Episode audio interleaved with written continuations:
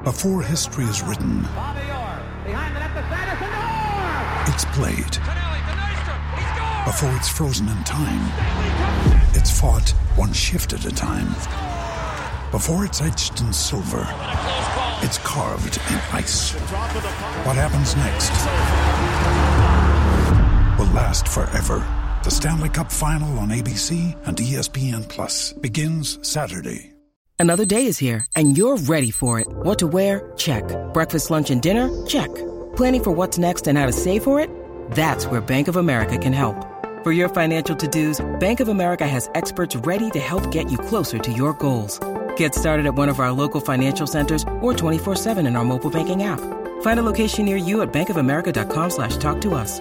What would you like the power to do? Mobile banking requires downloading the app and is only available for select devices. Message and data rates may apply. Bank of America and a member FDIC. Thank you for listening to this Podcast One Sportsnet production, available on Apple Podcasts and Podcast One.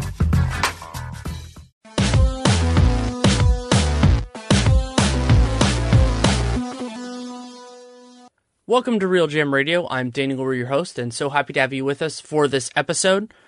I've been wanting to talk to Chris Herring of 538 for a while now. This has been a, a really interesting season, and he's written some great pieces so far already on the Sixers and the Bucks and, and numerous other topics. So we started really with those two areas, but then we ended up in a lot of interesting and different directions, including the teams that haunt us and kind of where we see this going a little bit more in the long term.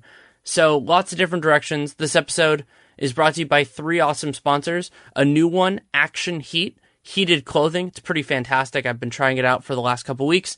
Action-heat.com slash realgm gets you 15% off. MyBookie.ag. If you go there and use the promo code REALGM, you can get a deposit bonus on your first deposit, which is pretty fantastic.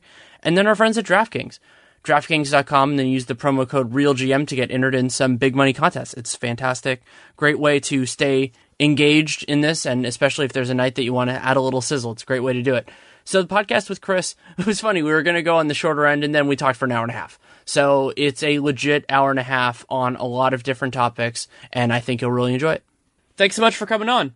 No problem at all, man. It's good to talk with you. How are you doing? Good. How are you? Everything's good. A fun season. Like I, I feel like I've been kind of everywhere with my editor so far. I probably have no clue what I'm doing or what I'm thinking about, but it's been hard to really pinpoint one or two teams or even one or two players to really focus on because there's just been so much happening. I, I, I get the sense that at a certain point it'll all be for naught because the Warriors will probably win this whole thing. But the season's just been really interesting so far with a lot of different storylines and a lot going on. Yeah, I, I've really enjoyed it because there's been something worth keeping an eye on on just about every team. So you go around and there's a, a random game that's on there's something there. And I mean, especially, you know, even with some of the teams in the lottery, I mean, I think we have an idea right now of where the bottom teams are going to be. And then who knows if they play the Cavs or the Wizards, they can absolutely win. So you have a lot there. And a team you wrote about recently that I just saw, we're recording this on Sunday, that I just saw last night is the Sixers. And a point that I, I thought was, was a place to kind of begin this with your piece was just a reminder of how bad they were before this season. Yeah, I mean, it was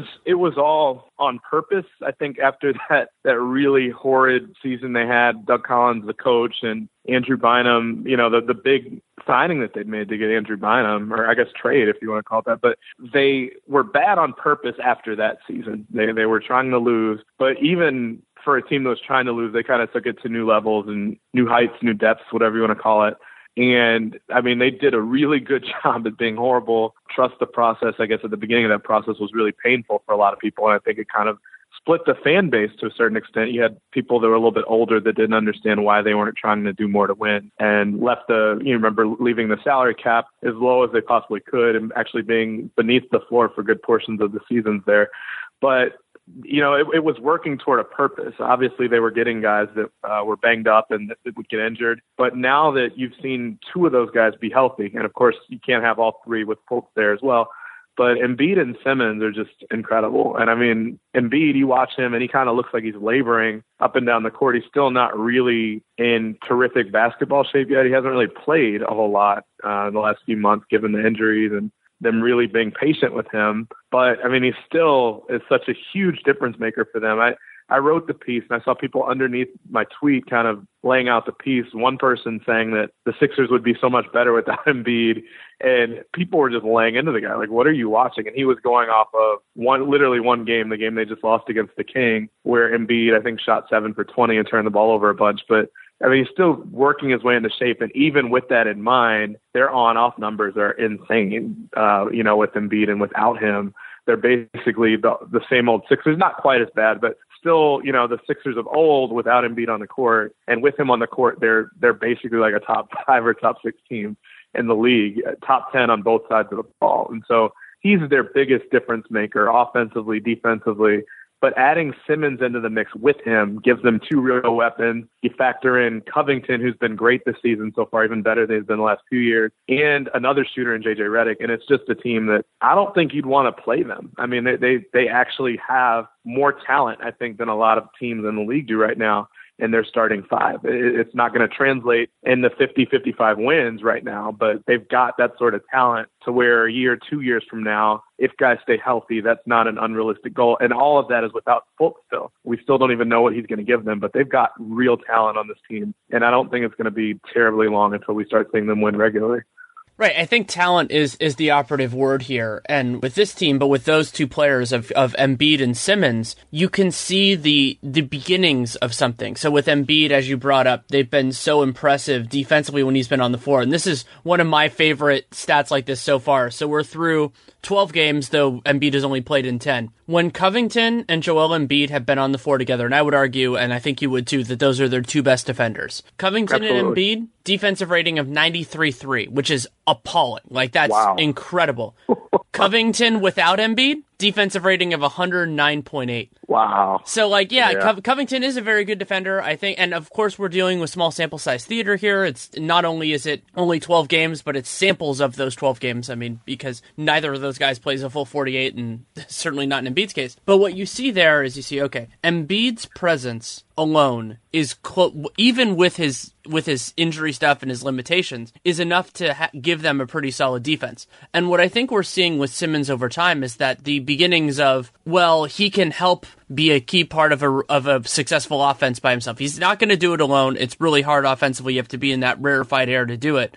But right. Simmons has a lot of the pieces that you look for. His vision, his and the thing that I've liked the most is the way he the way he pushes the ball in transition. He plays with a lot of intention, and intention is incredibly important especially when you're a bigger guy handling the ball. Nate has made the comparison with Draymond Green, who does the same thing. Whereas some of the other big guys who dribble the ball up, they're kind of, you know, they're taking their time, they're showing they can do it and things like that. But Simmons, partially because he's way more athletic than most guys his size, and partially because he's a way better dribbler and passer, he's doing that because it's the best way for them to get the ball from A to B, unless they have a guy open for an outlet pass.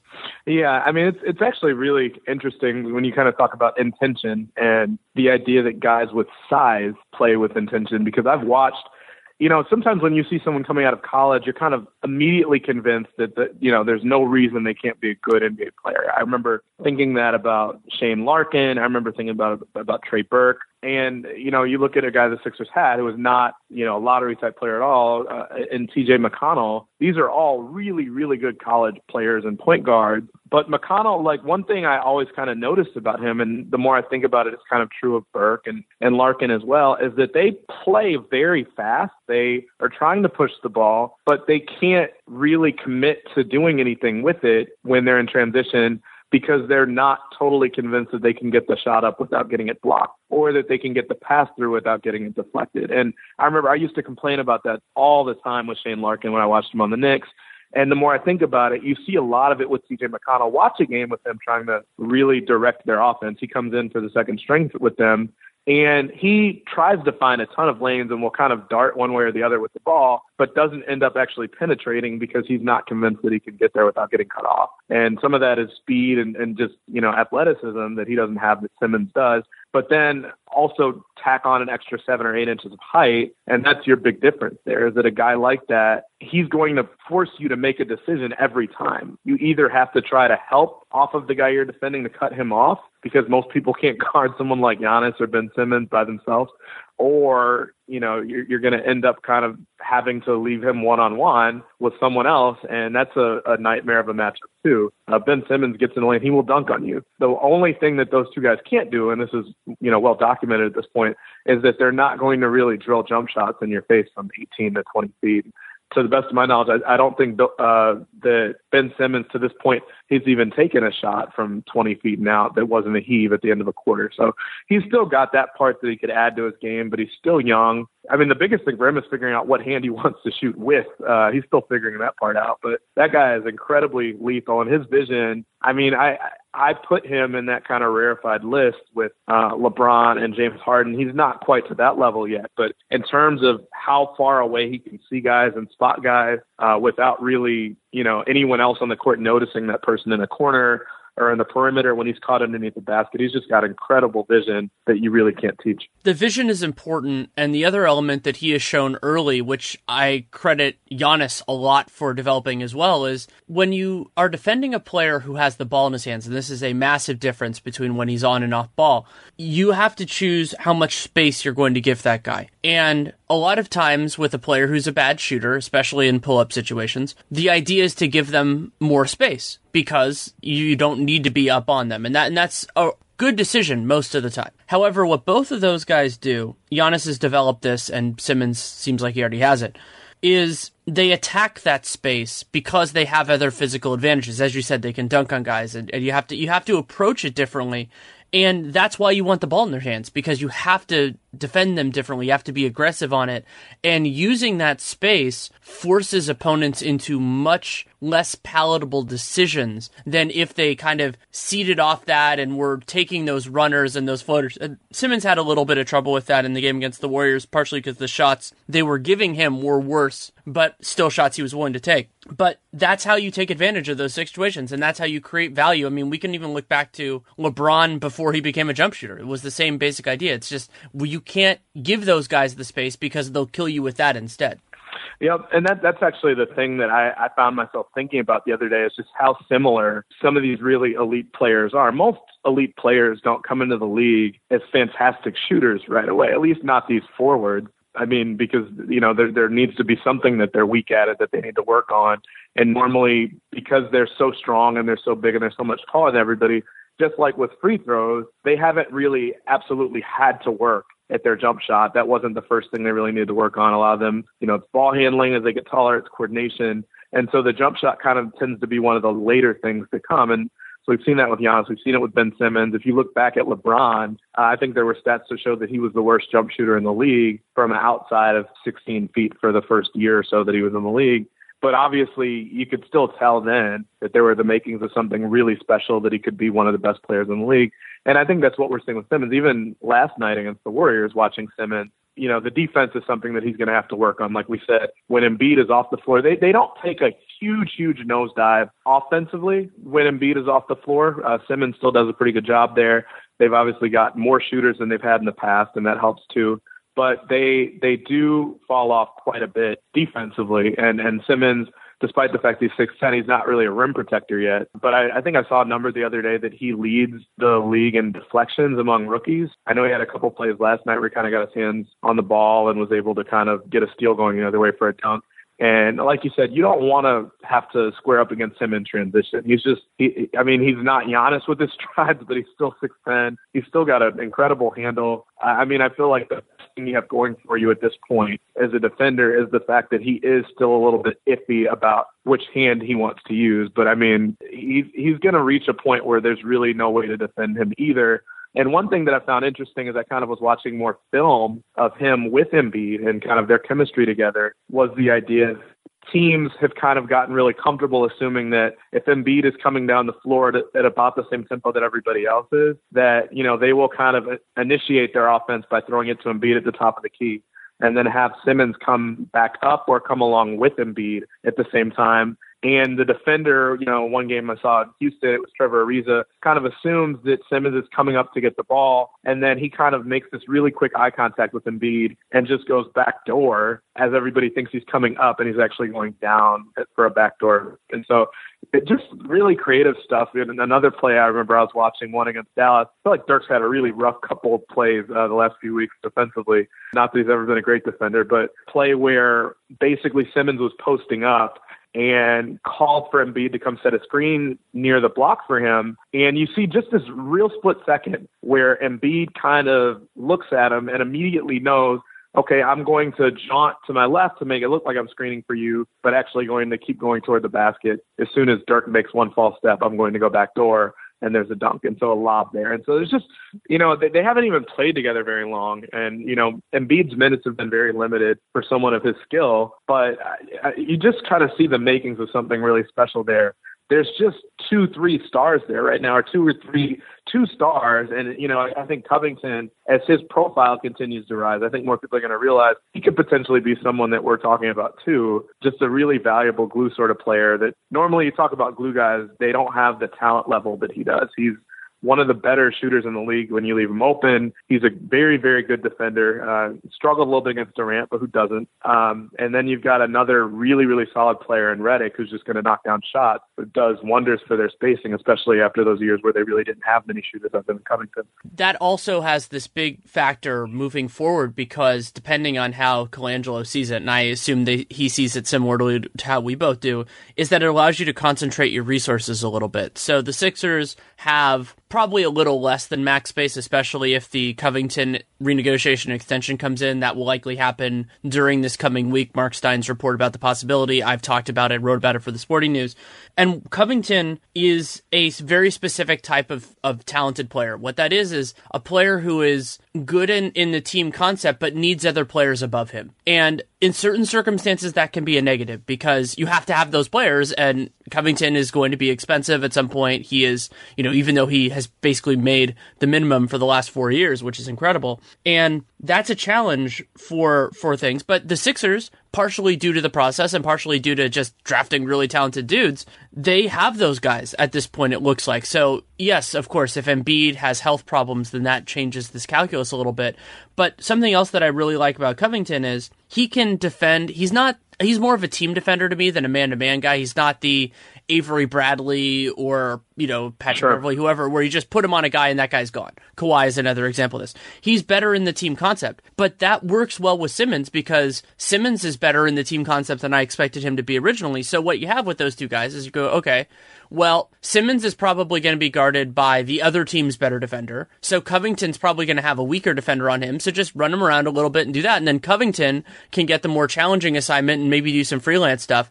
And like you look at those three guys and you go, all you need to do is find the right two pieces to fit around them. I'm sure they're hoping Markelle Fultz is one of those two. We're going to have to see. Sure. Looks like we're going to be waiting for a while. But they have this near max space. They have their own pick this year. We don't know how good or bad that's going to be. But they also have a likely lottery pick coming this year, next year from either the Lakers or the Kings, depending on which way that goes.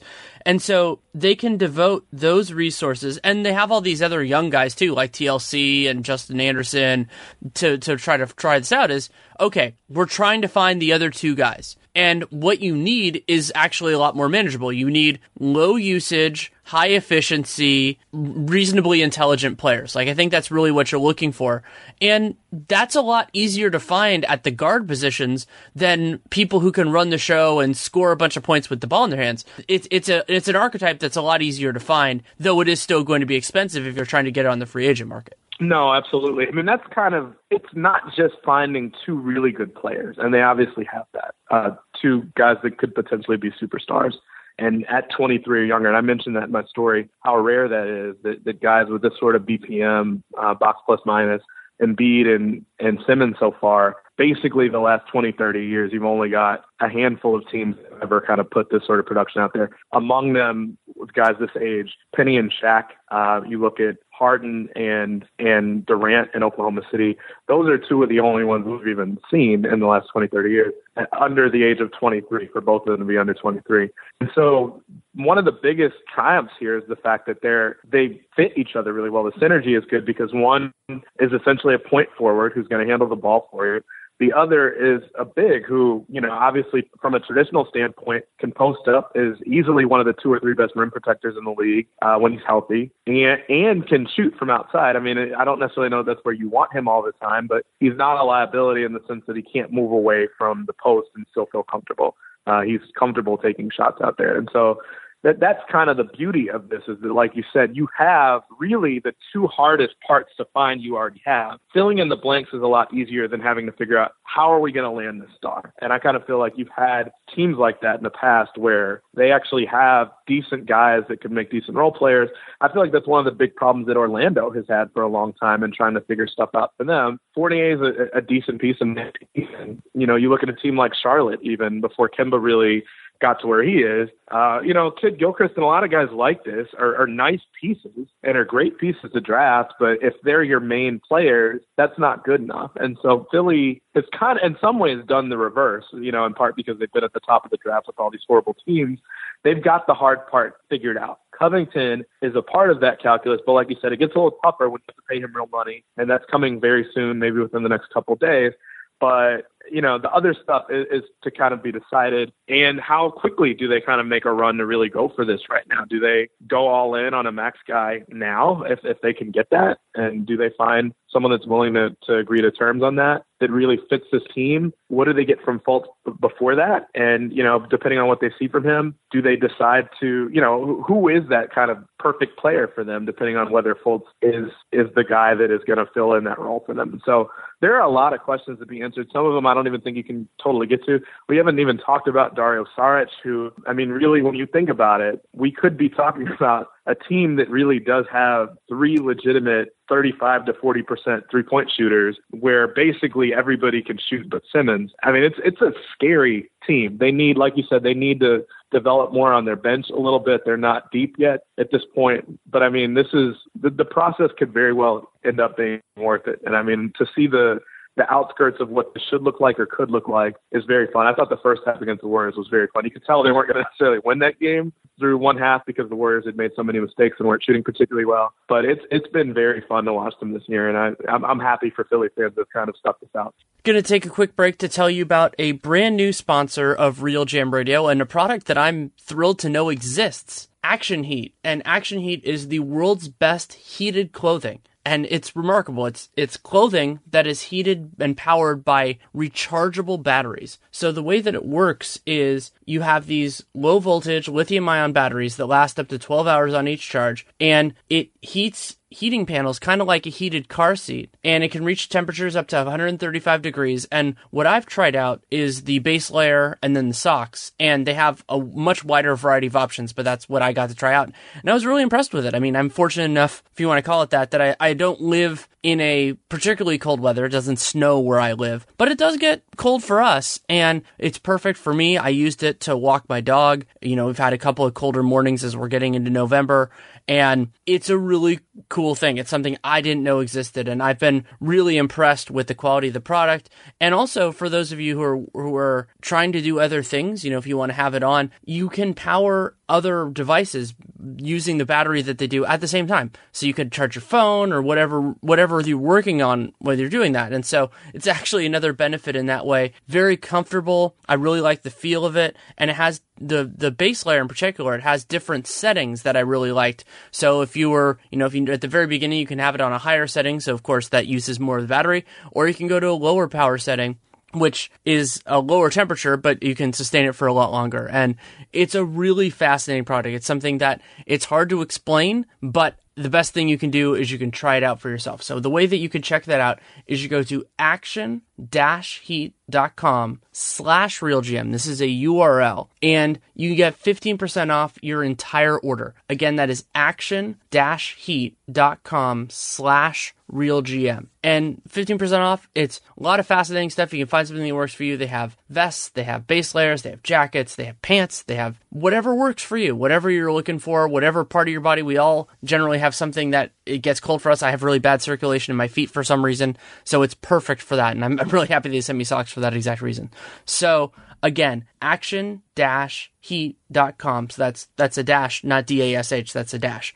Dot com slash real GM. Fifteen percent off, and you support the show. They also, I think, Brett Brown has shown inclinations of knowing how to get this unusual thing right. That's something I've been very critical of Alvin Gentry last year, though I think they've done a better job this year of when you have unusual pieces that are really good, you can get to a certain threshold, but in order to maximize them, you need some creativity. You need to think about things differently because especially in the Sixers case, they have unusual strengths and unusual weaknesses. Like you have having a six foot nine guy who can run your offense is great, but he has these limitations shooting and you, and you get into some of the stuff. And then how do you build the rest of your roster? So you have challenges from a general manager perspective, and then you have challenges from a coaching perspective. And so one of the key questions I ask with these teams, and this goes back to covering Mark Jackson with the Warriors, is the person who is in charge of tactics adept at figuring out how to use these guys. And that's why I was actually the first person that I can recall beating the drum publicly to, to get him fired because you could tell he wanted to do his thing and it didn't make sense with their personnel. And then that is a juxtap- so like for me, that's the parallel with Jason Kidd, who I think Jason Kidd has certain approaches that he wants to do and he deserves immense credit for helping make Giannis the player he is now. But I'm getting more and more accustomed to the idea that maybe they need somebody else to take this version of Giannis and maximize it. Yeah, that that's always a tough question. Is you can actually credit somebody a lot and, and still see that it doesn't go quite far enough, or that once you've developed some level of success with a certain game plan, that you get too married to it and too wedded to it. And I think a lot of us are seeing, as great as Giannis is, and he's been fantastic. He's been the best player in the league so far, just on a game-to-game basis. That there's no way that they could realistically win big like this, at least not right now that you need somebody else. I mean, I one thing that really still sticks out in my mind is last year's playoffs. There was a game he had a great playoff game, but he was so good that they couldn't take him off the floor. And we all know that Giannis is not a great shooter. He's not even a, a great free throw shooter yet, and he missed both shots at the line one time, and he was dogged. I remember thinking, I've very rarely seen someone look that tired on a court, a guard specifically, who played through a whole season. But he, I think he played 47 minutes that night, maybe, or maybe 46. And I also remember whoever the announcer was, I can't remember if it's Chris Webber or someone else, basically saying, "You've got to want it here." Like you, you know, the great ones don't come off the court. It might have been Mark Jackson because it sounds like something he would say. But I just remember thinking, like, man, he can't do this by himself. And obviously, Jabari Parker got hurt, and so he wasn't there. But you, you need somebody else. Now they have that. But I'm wondering, are they going to make great use of someone that takes the ball out of Giannis' hands, and how do you maximize that? And there are ways to do that. I mean, I saw some elements of it. I saw some really nice one for pick and so and Giannis, but you've got to get those sorts of things right. And because of how Giannis developed into what he is on some level, I, I, I want to give Kidd a little bit more time to figure out if he can. How do we make use of that? How do we make use of this rotation now that's different with Bledsoe?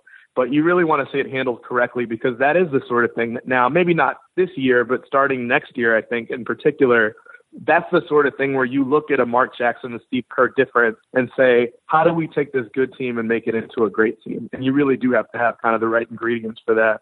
I'm not sure of all the answers either, but you want to make sure the kid is getting the right answers to those questions because that that really is where development matters, but only to a point because there's another sort of thing that needs to be added or taken away to really to hit the right notes and to take a team to the next level. My bigger concern with Kidd and the Bucks is actually on the defensive end. I think that the offensive part of it will be they'll have some challenges there, especially, but having Bledsoe is a big help because he can just do more things, and having Bledsoe without losing Brogdon, which I was a big advocate for, gives them oh, more. Oh, so great for them. Like yeah. that, that's massive for them.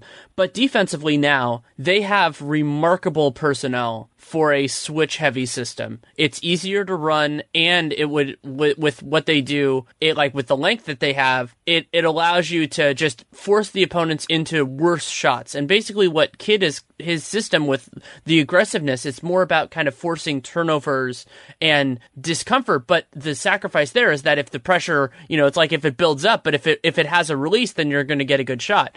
And so I think of a parallel sort of like the Clippers, even though the personnel is very different, that it's just a scheme issue. But I think that's just what Kidd wants to do. That's what he thinks is a good defense. And with a lot of different teams, he's right. I think he was right with the early Bucks, you know, with his early teams, that it was right for them. But they ended up getting players who are too good for what he wanted to do, and they should go to something a little bit more basic. And then they'll they'll have teams take worse shots they'll miss more of those shots and they'll have to figure out how to rebound those shots. That that is something that will have to come later. They have those issues. But getting the talent is such an important part of this. This is a, a through line with these two teams, and I assume we'll talk about the Warriors soon. Is that's the first step. You can't do really much of anything unless you're Gregg Popovich without having high level talent. And good, you you get to that point, you're ahead of the game. You're ahead of probably 20 of the teams in the league. And then now you have to make the hard decision. And sometimes it's tough emotionally, sometimes it's hard, tough financially. But you, you owe it to yourself when you have an MVP candidate, when you have other support players that make sense to assess. And that doesn't always mean changing the coach. Sometimes assessment means you have the right person in place. But you have to do that acknowledging that your ceiling is very, very different than it was two, three years ago. Yeah, that's that's the thing. Yeah, I mean, I remember kind of the questions about how how long would the leash be in Philly, actually? You know, and the idea that this is a team that's lost, there wasn't anything there for him to win with. But after a certain point, just when, how do you take a team that has been built to lose all of a sudden, how do you handle that when all of a sudden now they're ready to win? Is it still the same guy? Can we still use this person who was good from a developmental standpoint, but now you need to take it beyond development into something new? And so that that's kind of an you know an interesting question. I think any time that you go from a situation where it was okay to lose, basically, because everybody's so young, even now. I mean, the star of the Bucks is a 22 year old, and so the idea that all of a sudden it's it's it's somehow horrible to lose a game. I mean, that's to be expected when you've got someone that young that you built your entire team around. So, I mean, it's going to take time still, but it's not, it can't take too much longer. And especially now, we have no clue what's going to happen with LeBron a couple months from now. We have no idea. He could go west. I, I think that would be very odd and kind of mind boggling since the west is what it is and the east is what it is. But I mean, assume that happens for a minute. I mean, there's literally no reason the Bucks shouldn't be in that conversation as one of the two or three teams that should win the East, really. And so, if that's the case, I mean, you you need to be prepared for the idea to ask yourself the hard question: Is Kidd right for this? And you know, at this point, you've invested real money, and you're going to invest more money when Bledsoe is up and some of these other people are up, contract wise you're going to have to invest even more money to try to answer that question as though we've got the talent here that's necessary to try to win more. Do we have everything else in place? And, and like you said, maybe it's not the coach, but given that they just put a new GM in place, you've got to figure that, you know, it's going to be something if they don't crack the top three, top four of the East in the next year or two something's probably going to change. It's definitely not going to be Giannis, assuming he's healthy. You know, and it's it's going to be something. It may not be Kidd, but it's going to be something. I'll go a step further than that because if LeBron stays in the East, it's almost definitely going to be with the Cavs. There isn't another team with potential. I don't think he's going to the Sixers. There are a whole mess of issues there, even if he did. And so Cleveland is they're still talented when they're at their best. They haven't been at their best this season very much, but they're an older team too. You know, a lot of it's and older is important to think about in terms of relationship to prime. So Cleveland doesn't have a lot. I mean, other than the guys on more on the end of their bench, they don't have a lot of guys who are in their late 30s or things like that. It's more that they don't have anybody that you expect to be better next year. And of course, they have a tough decision with Isaiah coming up whatever that's going to be.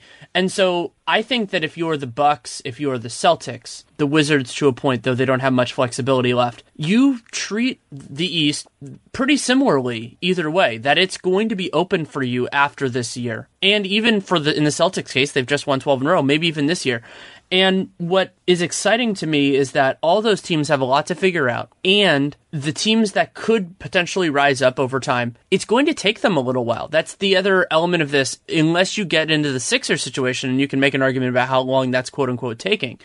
Even once you get to the point where it's like, oh, we're good, it takes failing in the playoffs once or twice, unless you have those truly elite level players to be a real contender to make the NBA finals. And so we might be heading into this strain where it's a couple of teams that are competing and that none of them are perfect. And so then having every advantage you can get makes a much bigger difference. It's like the idea I've read this on Fangraphs years ago about how the marginal value of a win changes substantially depending on where you are in the standings. And I think that's going to be true at the top end of the East, whereas we usually think about that more in terms of getting in or out of the playoffs. Yeah, no, I mean, it, it's I, can imagine right now that it's got to be kind of brutal, you know, thinking in the back of our heads and still proven otherwise that the Cavs are the team, that LeBron will somehow get this figured out.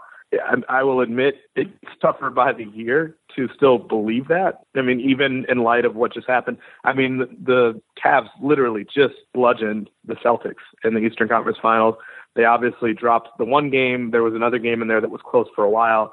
But I mean, they looked like they were in the process of getting ready to sweep Boston. And obviously, stuff changed there. Kyrie is in Boston now. How does that change things and, and, and here and there?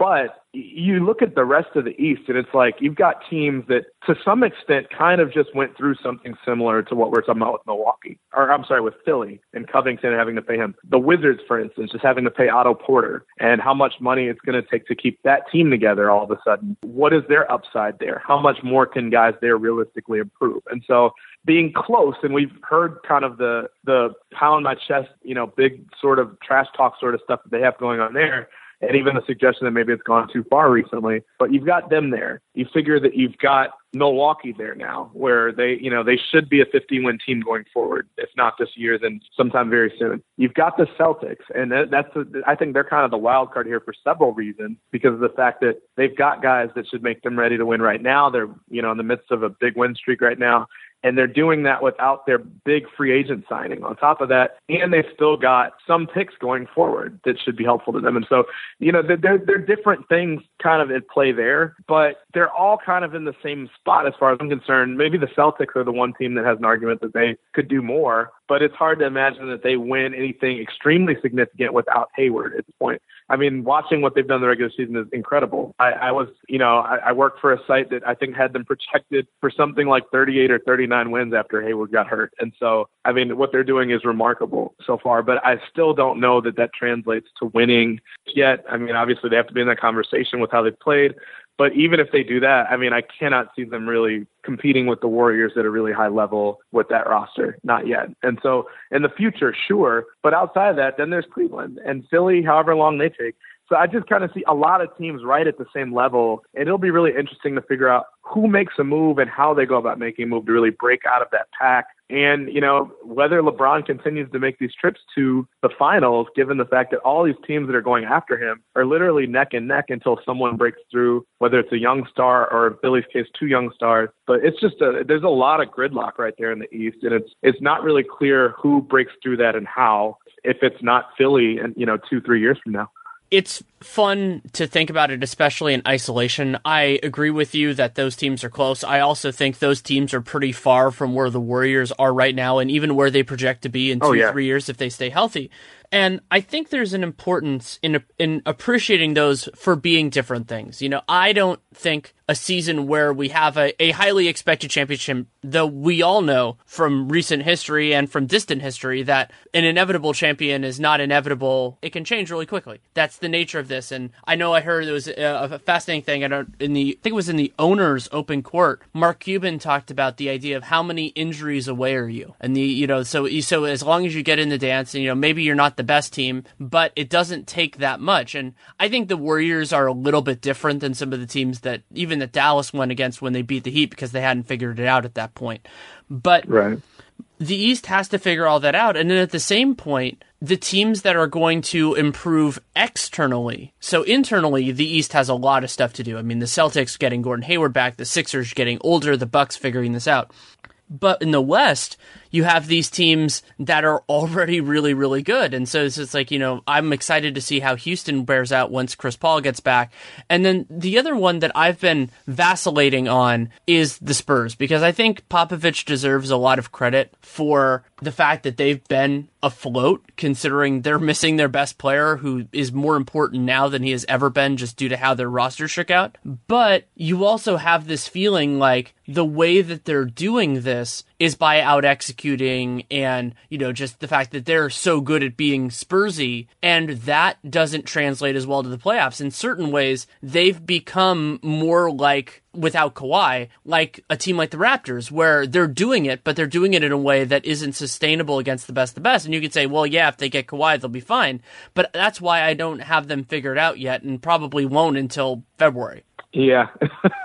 So me, I, I don't know the full list of everybody else. I think it's like me, Amin, Ramona, Marc Spears, and and maybe Kevin Pelton. There's like a group of five of us at ESPN that do the weekly power rankings ever since Marc Stein left. And from week to week, I feel like mine look totally haywire every week because you know I take a look at what every team's win loss record was and kind of the quality of the wins that each team got. But you know, week to week, I think I've had the Spurs as high as two or three I think last week I had them as low as like 16 and this week I had them back in my top five or top six. I mean, they're they're so hard to get a read on because you're watching a team that it, it's kind of like Toy Story. You remember whatever toy that was that was walking around without the head. One of one of Sid's toys. I can't remember the name of the toy or if it even had a name, but just like it's kind of it's kind of a headless horseman until Kawhi gets back. Uh, you know, I never thought I'd be really super excited to watch Tony Parker play again, but I am. You know, I think Dejounte Murray's been actually pretty decent and a lot better than I thought thought he'd be in that role. I remember thinking for a while that they would actually use Patty Mills to start and wondering how that would work because I didn't really feel like he's a great starting player for that team. He's not really someone that breaks guys down off the dribble. And you think about someone like Parker and to an extent like Murray, those are guys that kind of have more in common and, and are kind of more guys that run the team. Whereas Patty Murray is kind of someone that comes off screens more and is kind of working off the ball more and thrives off other guys breaking down folks off the dribble. And so they, that's a team that was hit really, really hard. I mean, when you factor in Parker, Kawhi Leonard, Jonathan Simmons, actually, I think was, was someone I think among people like us, we noticed right away, oh, that's a really big hit for them, not having him come. Um, and the idea that, you know, he, those three guys, I, I wrote a story on this before the season, combined for something like 70% of the team's drives to the basket last season during the regular season per game. And so you take away that kind of production at the beginning of the season. I mean, it it is incredible that they have the record that they do. Um, like you said, a lot of that is just kind of the the sort of things that have been drilled into the everyone on that team, and Popovich being the best coach in the league by far.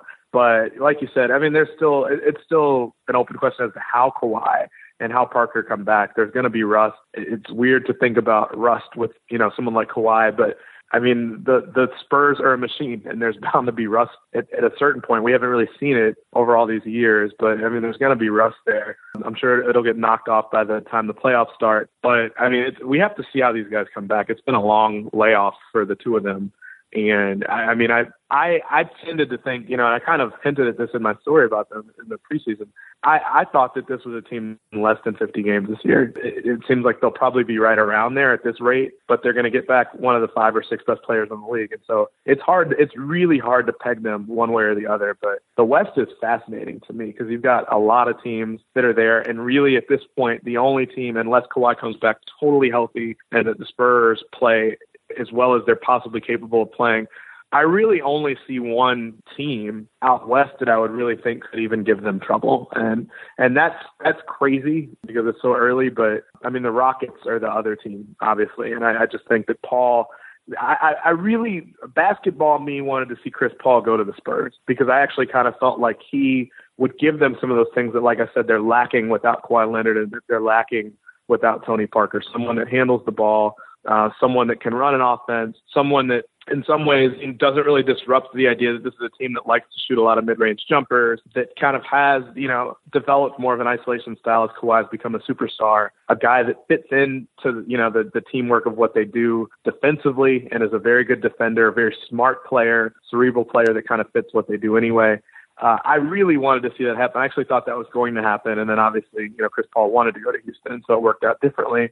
But I, I just kind of feel like that would have put that would have given the Spurs a player that could have almost put them on the level of the Warriors. And even with Chris Paul going to Houston, uh, they've gotten a lot better defensively, but I'm still not sure they're really in the exact same tier either. But I do think they're probably the closest to being on that tier, at least out west. And I, at this point, like I said, without Gordon Hayward, it's hard for me to say that Boston or whoever else in the East. Definitely not Cleveland right now, but that anybody is on that same level as Golden State right now. I think what you were saying, how many injuries away are you? I tend to think that the Warriors could lose Durant or Curry and still have a, a decent shot at winning a title. It would be disruptive to them for a while, but I still think that they would probably have a better team top to bottom than anybody else in the league taking one of those guys away. That's how good they are this year. I'm not sure they could have done that last year, but this year, I, that's how good they look right now. They did do it without Durant for a few games, but that's entirely different than the whole run. And absolutely, I you you bring up a fair point, and I, I've heard your argument and, and see the ver- the validity in it with Chris Paul. But for me, as a basketball experimenter and as somebody who likes thinking about some of the unusual but weird big, big questions in this game, I think the Harden Chris Paul one is going to answer something that we've never really seen, at least not in the modern era, which is two incredibly high usage but very effective and talented players on the court together. Like it's it, this is different than Curry and Durant. To me, this is even somewhat different than LeBron and Dwyane Wade, partially because the age stuff and, and just uh, some other things. That's probably the closest analog in the modern era. I don't know how that's going to work. I, I you saw moments, especially in the preseason, because they got you know Chris got hurt in game one, where you go, oh my god, nobody's ever going to be able to stop these guys because both of them are very smart. Both of them are incredible with the ball in their hands and underrated, I would say, in both cases without it. And they also built a team, to Morey's immense credit, with players that made sense with that as the foundation and that could work against different opponents. Getting three different guys who they can throw at Kevin Durant. Maybe none of them is Kawhi Leonard, but you're not going to get Kawhi Leonard in free agency, especially not for less than the max. So they did that, and then they have versatility at the big man positions. They have Capela and Nene, who are both more traditional centers, but good in different ways. They have the ability to go small if they want to do that. And so with the Rockets, it's this gigantic experiment. It's just answering questions we've never known. And there's a something a little bit haunting about the Chris Paul injury. Fortunately, it's early in the season and we still are going to have a lot of time, hopefully, with these guys. Where I hope we get the question answered. You know, like, does this really work? Because he could leave too. And that's another one of these earthquakes that's possible, but I would say in his case, less likely. And I want to see them. And then the other big team for me is a takeaway from early in the season is that I don't know what's going on in terms of clutch play. I don't know what's going on in terms of if their offense is ever going to get in balance. But Oklahoma City's defense is for real. It is absolutely for real. They have yeah. they have wonderful personnel. They have versatility there. Paul George was fantastic defensively against the Nuggets. And Adams knows what he is, and when he's healthy, he can be a force at the rim, and he's better on switches than a lot of guys with his build. And so you look at them and you go, even with Melo, even with Russell Westbrook not being that defender like he was originally thought to be, won Defensive Player of the Year in college, they have that. And so I'm sitting there going, well, if we're going to take that as a given that they can that they have this defensive ceiling, like the Sixers have in the long term and the and you know other teams, they have the next 4 months to figure out this offense and what works, what doesn't work. And that doesn't mean they will because they had similar constraints and had, you know, they had some famous, infamous, huge mistakes in the 2016 Western Conference Finals that never, that had been years in the making and they still never fixed it. But I feel more comfortable. It's kind of actually like the Sixers idea of all you need to do is get the guards. In their case, one side of the ball, they're okay. They just need to figure out the other side. No, you're right. It's it's actually funny you say that. I'm probably going to come off as the biggest hypocrite in podcast history. I mean, I I came out and said I think I tweeted this and immediately had like eight million people in my mentions. I said that Oklahoma City was the team I liked most to challenge Golden State. Uh, that's probably from like a month ago when the season started. And I want to say it was on either game one or game two of their season. Basically, that I said I thought they'd have the best defense in the league. And I think that kind of ran counter to what a lot of people thought. Everybody figured the opposite that, you know, this team is going to be a nightmare to play against for, for opposing defense look at all the firepower they have. Really, you look at it, four good offensive players. I would count Steven Adams in that list. I mean, Roberson is someone who can do a couple things. He's a good cutter, but, um, you know, very, you know, well documented how horrible a shooter he is. It's really painful to watch shoot the ball. And you imagine just how much more value he would have if he could shoot, especially in an offense like that. But a team that, you know, is going to figure it out offensively. You've got to kind of figure out how to get away from the your turn, my turn sort of thing that I think is plaguing that team right now. Um, you know, just it's kind of jarring to go from last year to this year watching Russell Westbrook basically dominate the offense as much as he did to now kind of taking such a step back in terms of, you know, basically looking as if he is going out of his way to really facilitate offense for other guys or to take his foot off the pedal, which has never been what Russell Westbrook is or, you know, who he plays like in the NBA. And so it's been different watching them and it's it's been odd kind of watching that take place. And as someone that covered Melo for years, it's been kind of painful watching him basically kind of resort to the same sort of offense that he played in New York, even though he's got such good facilitators on this team and such guys to take away the defensive pressure that he saw. You know, I, I think to the play that he had what should have been a game winning shot against the Timberwolves, uh, a catch and shoot three. You know, we keep talking about the idea of Olympic Melo. This is probably the best scenario he's ever had to really create that sort of replicate that sort of play. And the idea that he really hasn't taken advantage of that. And then I don't think offensively they figured out how to take advantage of it as well as they should. But like you said, if they can play defense like this, it's going to give them an opportunity to hang around long enough to make a real push in that conference. I mean, I think some of this has been a little bit spooky that they that they ever got to a point where they lost their first six games and the conference to begin with. But I mean, I've looked at stuff statistically before where you look at teams that are top 10 in the league defensively. And again, Oklahoma City, I think at this point is still top two defensively, right behind Boston. And teams that hang around defensively like that, they tend to make the playoffs at a higher clip than teams that are top 10 offensively because defense is more consistent from night to night. And it kind of helps your chances long term. They're going to be in more games long term if they're able to hold teams like that defensively. You're not going to worry too much about it. You know, if they can be a, an average offense or slightly above average offense with just Russell Westbrook, there's no way that they're going to continue to struggle offensively with Russell Westbrook, Paul George, and Carmelo Anthony. I, you know, if if it takes doing this, then maybe at some point you do try to bring one of those guys off the bench. I don't see that happening. I see them being a, a really far way away from that, uh, and it definitely will not be Paul George coming off the bench with him being in a free agency year. Um, so, you know, th- but they'll figure it out. I mean, something will will happen where where they'll figure it out and they'll get more comfortable playing together. But like you said, they, that is a team that could be a contender. I mean, I, I think that Minnesota will be interesting. I don't see them as being the team to challenge the Warriors this year. But I mean, it's an interesting conference. I kind of wish it was a little bit more balanced out because I actually think that all those teams would have a really good chance at winning the East this year with how Cleveland has looked. It's still a little early for that since Isaiah Thomas isn't back, but Oklahoma City definitely could be in that conversation. They'll they'll flip the switch at some point offensively once they start to gel a little bit more. They've got it figured out on defense. It looks like already just go to for this year and maybe next year. Just go to a top sixteen format, but give the Warriors a bye to the finals. So it's basically just you know it's it, you're building building all the way to the big boss at the end of the game. And Chris and I will be back to the conversation in just a second, but I want to tell you all about my bookie believe it or not, the holidays are just around the corner, and that means plenty of fun and parties and everything else like that. But it also means a lot of high quality sporting events, whether you're focused on the NBA or really anything else. And where you bet is just as important as who you're betting on. And so you have to choose the right place. And mybookie.ag is an absolutely wonderful place for that. And part of it is that they have odds on every matchup. They have a great mobile site, but also they offer super fast payouts when you win. And of course, that is a very important part of this process. So the way that their offer works for RealGM is that you go to mybookie.ag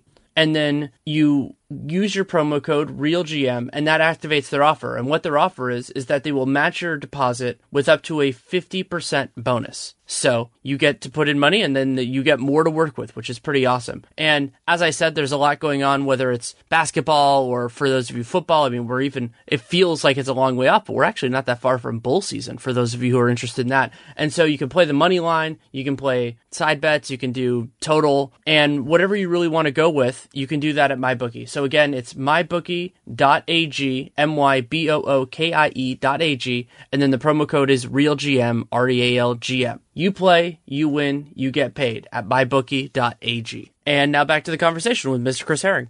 With OKC, I think the solution there, and Donovan's gotten close to this, is to not have Melo come off the bench because that's so complicated, but have him be your second unit linchpin. And they've done that at moments. They went away from it weirdly in the Denver game, partially because Paul George was a little bit off early, and I think they wanted to keep him happy and just say, hey, you're going to get a bunch of touches because you're going to be that guy. Yeah. Nick's Melo as the second unit guy actually works pretty well relative to some of the stuff that OKC threw out last year. And I think they can use that. And then also that allows them to throw out some more compelling defensive lineups. But you still want to play in plenty of minutes. You can still make that work. And it's, it's just a hard balance to strike. Donovan will have to do it, but I think that he can. And also they need to figure out what they have in Patrick Patterson. He really started out the year rough. He was dealing with those knee issues, which are, which are, probably why he, uh, why he started the year, you know, why he got so little money in free agency and started the year slow. But he's a part of their ceiling too because he can stretch the floor, he can defend multiple positions. Depending on the opponent, they might actually use him as the closing center, which would be fascinating just in terms of what that opens up for Russ and everybody else because it takes a defender out of the paint. And so I think Oklahoma City has that ceiling, and that's why we're going to talk about them. And then the other point with that you talked about in terms of regular season is defense travels. So Oklahoma City, if they can have those games where the other team just can't make a shot, then they can win some games that they wouldn't normally. And the the hallmark for this, and I don't think OKC is ever going to get this extreme, was what Memphis used to do. You know, Memphis would win a bunch of games close, and then they would lose some really bad ones. And I think Oklahoma City is structured a little differently, but they can handle that sort of thing. And, and the clutch stuff is going to get better. Also, I mean, it's crazy that they have the league's second best defense, but I believe because they haven't played that many crunch time minutes, that they have like the league's worst clutch defense. I saw a stat. I can't remember exactly what it was. At this point, was it something that they had only had three assists so far? Three. Like they have three. They have three. They have three assisted clutch baskets as of when we're recording this on Sunday, and I don't think they're going to have clutch time against the Mavericks in Sunday night's game. If they do, they're in real trouble. But, but yeah, they Ben Golliver had that. They have they've had three assisted baskets in crunch time through a little less than a month. Yeah, and, and and that's like in a pretty big, not not big sample size, but that's in a pretty healthy amount of yeah, minutes. it's, it's not, like, like what the, ten minutes. It's not like when the Raptors, for a while, the Raptors were at seven minutes of crunch time in the season, and four of those seven minutes were against the Warriors. So that was that Right. was a different sample. This is yeah, it's a lot more. And Oklahoma City, like I think those are much smaller. They're big problems, but I think they're much more manageable than some of the stuff that the other teams are dealing with. And we talked about in the East the idea of you know kind of which teams are going to be rising, and the idea of LeBron, and we don't know what's going to happen there. And I mean, I have my own theory, but I want to see also what of these other kind of teams in the West. You brought up Minnesota. I think they're a great example of this. Teams that have high ceilings. What do we see from them to ca- to change our calibrations on that? You know, Towns' defense has been disappointing to start this year, to be sure.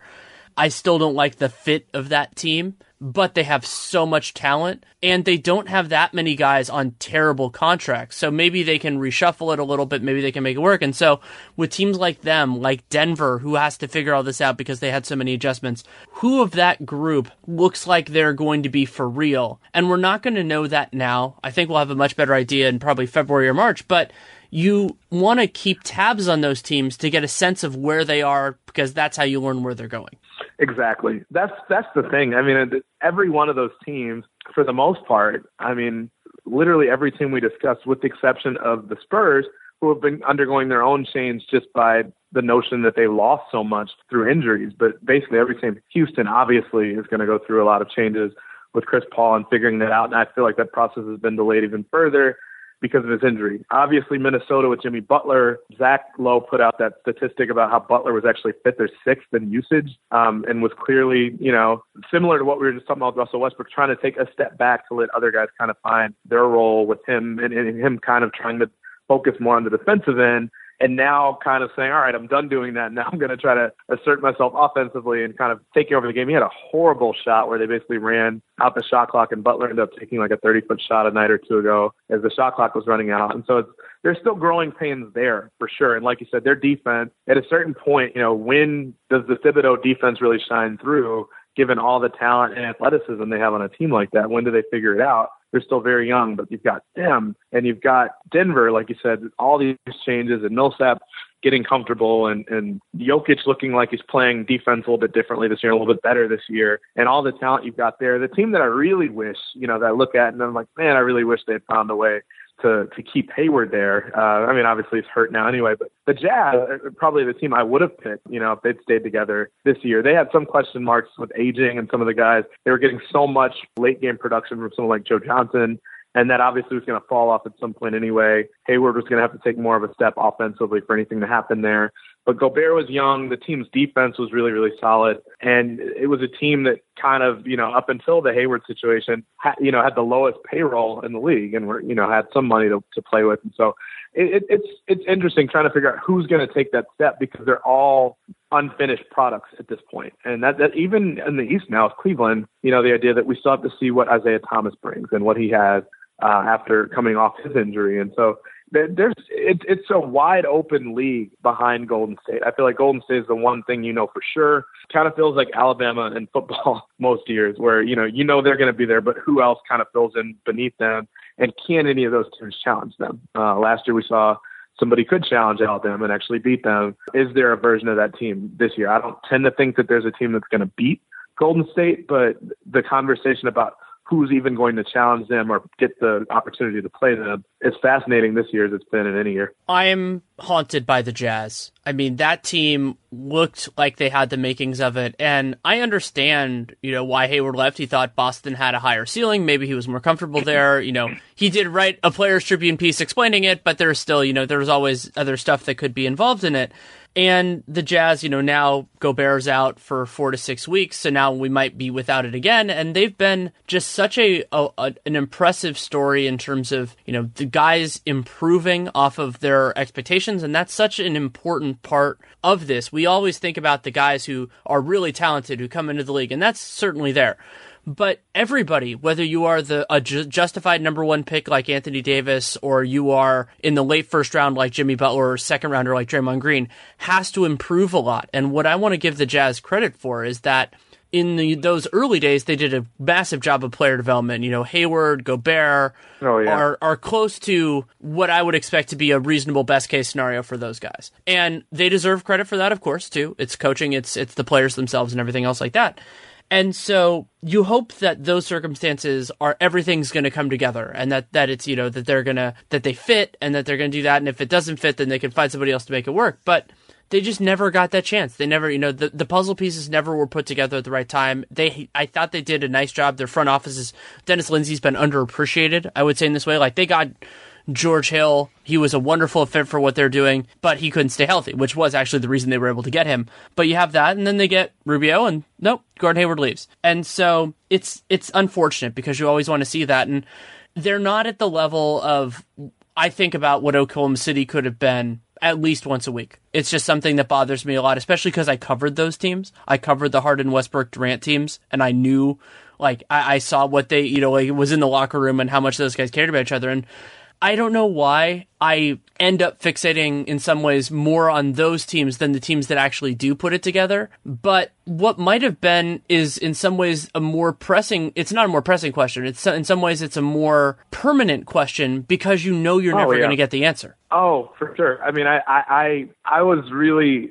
jealous of Zach last year. He wrote a piece on the Pacers and kind of how it all went wrong with them. And I mean, you know, we're, we're focusing mostly on the last five, six years of the NBA, but I mean, that team dissolved so quickly when really, when you think about all those guys were young, with the exception of maybe David West, who clearly still has good basketball left. And so, you know, it's kind of fascinating to look at stuff like that, but especially the Jazz. I mean, I think about their fan base more than anything because I, I just look at a situation where it's like this organization, for the most part, has done everything right. From a developmental standpoint, Quin Snyder is easily, I'm always most impressed by him when I talk to him about details of, of, of why something happens the way it does or you know, asking him to kind of replay a, a certain play in his mind of why it broke down or why it happened the way it did. When I travel around the league, he he's incredibly sharp. He's one of the smartest coaches in the league, I think. And that team is ready to play. I mean, defensively, they're very, very sharp. Uh, from a developmental standpoint, kind of looking at what Gobert has become, looking at the improvements Gordon Hayward made.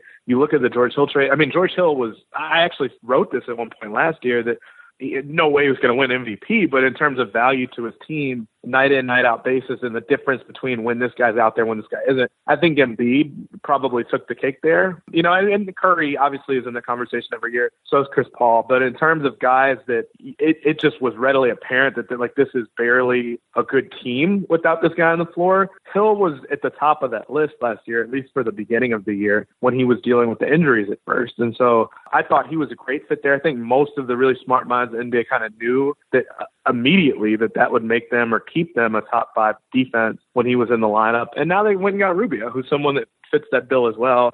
And like you said, you lose Gobert. And so it's it's really tough to watch that because that's a team that really, through no fault of their own, lost Hayward before that lost Deron Williams. And it's kind of like they keep you know, I, I think the market is really difficult. Now the one thing I noticed about the teams that you were mentioning there, I brought up Indiana, but obviously Utah, Oklahoma City, these are smaller markets. I mean, it, it's not something that we have to gloss over. I think it's very clear. It's really hard for small market teams to keep these guys wanting to play there. And I think that's why people got so excited a couple, was it a week and a half, two weeks ago, where Giannis said basically that, you know, why would I want to go to a place like Miami or, you know, LA or New York or something like that? I want to play here. I want to be here. I like, you know, I can visit those places, but I like living here. And the reason that people get so excited about hearing that, especially in that market, is because they know what it's like to lose players, good players, because you know, you know, the, all the jokes that are made about Cleveland and all the stuff Joakim Noah said about Cleveland. I mean, it's a real thing. I mean, you think about places that you like to go visit. Cleveland and Milwaukee don't come up, uh, and that's just for the average person let alone someone that has to live there and really doesn't have a choice as to where they are when they get drafted. And so I think Hayward and even before that, Deron Williams, I mean, it's a very real thing that, hell, I remember last year talking to Jeff Teague, and I, I suggested this during a podcast last year. I worked on a piece about guys signing with their hometown teams and you know the, the, on the one side of it obviously the joy that comes with going back home and being able to play in front of family and friends but also the frustrations that come along with it because of them not being able to really tell their friends and family no when they ask for tickets and the thousands and hundreds of thousands of dollars it costs these guys to do that and to basically kind of bankroll their friends to come to games. Jeff Teague, like I, for most people, it was kind of like a, a, pretty lighthearted, fun conversation. Uh, me and Dwyane Wade laughed about it. Me and Derrick Rose talked about some elements of it. I remember Jeff Teague, like his whole demeanor changing when we when we talked about the idea of him going back to Indiana uh, and playing there, and just how stressful it was every day to know that basically he was like, if, if, anyone's ever watched that Cosby episode at the end where Theo graduates and Cosby keeps asking Theo to go get an extra five or 10 tickets for all the people that he wants to bring to the graduation. And Theo only gets nine or 10 tickets total and has to keep going out and getting more that's basically what Jeff Teague described Indiana like. And so, you know, the idea of yes, like we all think of these cities as being so great, but I mean, there are things that for one reason or another, some of us might know, some of us might not. To each person, there are stresses that come along with living somewhere, and there's always kind of that: is the grass greener somewhere else? And so, I I could have told you last year. I hinted at it in the podcast. Jeff Teague wanted out of Indiana very clearly, and it came across like in his demeanor in the conversation. I mean, I even in the store, if you just read the quotes, like you could tell he didn't like playing there. And so that that just happens. Like, and it, it sucks because Jazz fans are great. I think they're passionate. I think they deserve a winner. Uh, they pretty consistently go out there, like the Pacers actually, and they don't really tank. They they go for it every year. They normally, you know, not the last few years, but before that had been in the playoffs for years and years and years for the most part. I mean, the fans deserve to have a star that just wants to play there, but you can't make somebody stay somewhere that they don't want to be. And so it's it's rough. It's really rough, and I think that's probably why you focus on some of those teams too that kind of have an opportunity and then lose it because you know we see what happens with the teams that win. It's always going to be a what if with the teams that don't. It's also so hard you talked about the fan base because it is a deeper rejection in many ways than if it was just on basketball purposes because it's like, hey, I'm living here. Sometimes it's by choice, sometimes it's not. It really does depend. And that's a part of why they're leaving. And I, I can imagine why that's really, really hard to take. I happen to live somewhere where that does happen, but not not as often. So it's it's a very different visceral thing. And for a lot of fans, this is a little bit different in Salt Lake than it is in Cleveland or in Milwaukee or Detroit. Is it happens in multiple sports too. So if you're somebody who invests in this, you know that there's a very real chance that the players that you have grown to to love and to to really have an affection for could be gone. And it's hard, but at a certain point you you have sympathy, but the sympathy doesn't really go anywhere other than being sympathy because our job is to predict where things are going and you have to kind of incorporate that to a point when you're thinking about where the league is headed. Yeah, it's very tough. I mean, I, I kind of always chuckle at this just a little bit with regards to, even we even referenced it in my story that I did just this week about Philly, about the future rankings that ESPN does every year. And it's like, well, how on earth are we supposed to really know? I mean, I don't begrudge anyone who writes it or, or anything like that. I don't, you know, I'm not to talk down on any of that, but it's like we, we only know so much about what's going to happen, what could happen, injuries that might happen. But I mean, yeah, you obviously take a lot of stock in the idea of like how good one team's ownership is versus another, and the idea that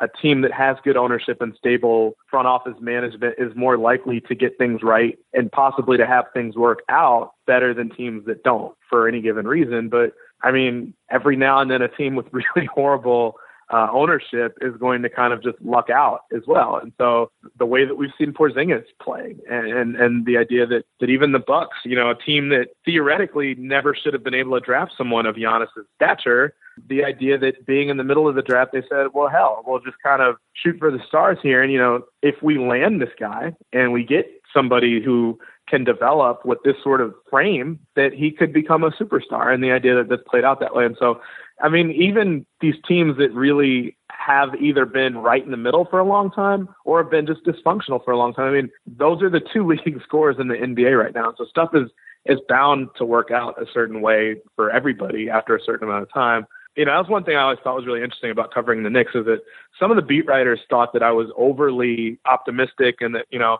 that the pessimism hadn't really been beaten into me yet. I wasn't on the beat long enough for that to happen. And I was like, well, you do know at some point something's going to change, whether it's Dolan or whether it's just that, you know, that they find someone that is stable enough from a front office standpoint to just figure it out and do something different.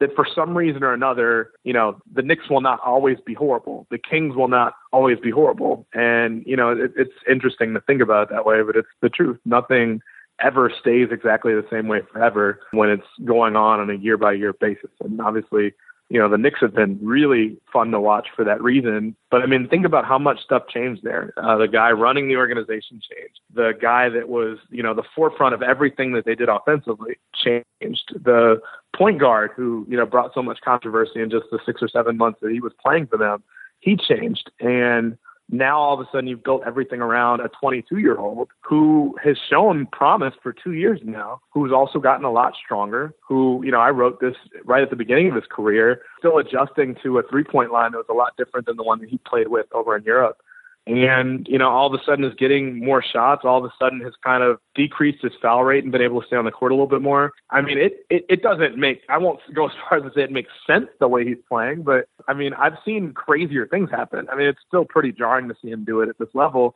but I mean, when you change that many things, and all of a sudden you kind of lift the burden that is there of someone that's fed up with, you know, a, a, someone in the front office that is kind of critiquing the the you know one of the best players you have there and have had there for years, and you remove that burden and you remove the burden of like guys taking shots out of the best players' hands, basically yeah, stuff like that can happen. It's rare that it happens, but it can happen. And it gives a better opportunity for stuff like that to happen when you start putting the right moves in place.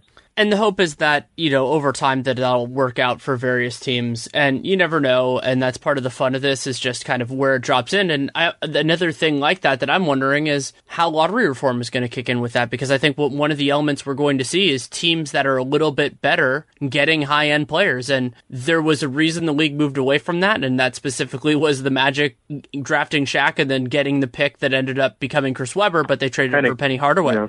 And yep.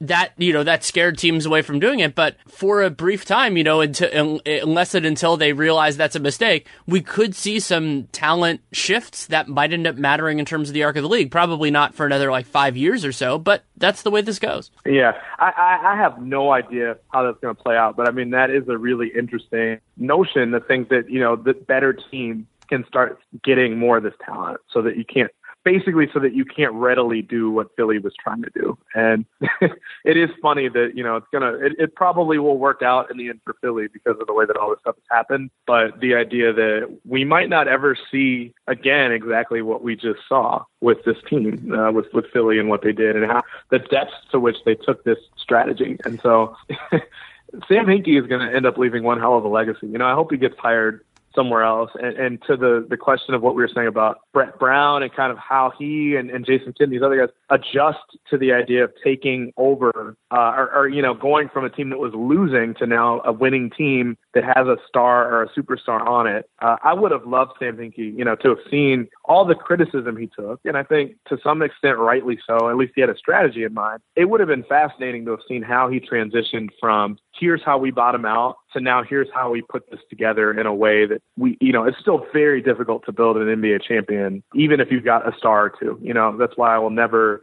really besmirch Phil Jackson or anything like that in terms of winning those titles. Yes, he had so much talent, maybe more than any other team had. But we've seen a lot of teams have a ton of talent and guys not get along, coaches not figuring out how to make guys get along. We just talked about Oklahoma City and not really knowing yet if they're going to find a way to make those three players on the court fit well in terms of role. There's all sorts of stuff that goes into it. Even the Bulls had trouble with that. I, I read Smith's books on the Bulls all the time, the Jordan rules and everything else.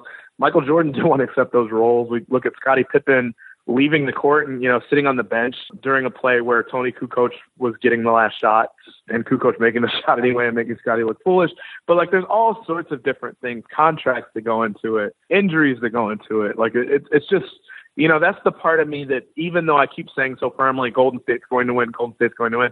I mean, there's a reason we still watch it. There's still a reason that you and I report on this stuff because on some level, you still never really know what's going to happen. I tend to think that it's more secondary in terms of not knowing because I do think Golden State will win. But all that stuff, it's not academic. It actually matters. It matters in terms of drawing one player to another team in free agency. It all matters at some point. So it'll be interesting. It's been a fascinating season so far. I'm, I'm kind of interested to see how it plays out and how it continues.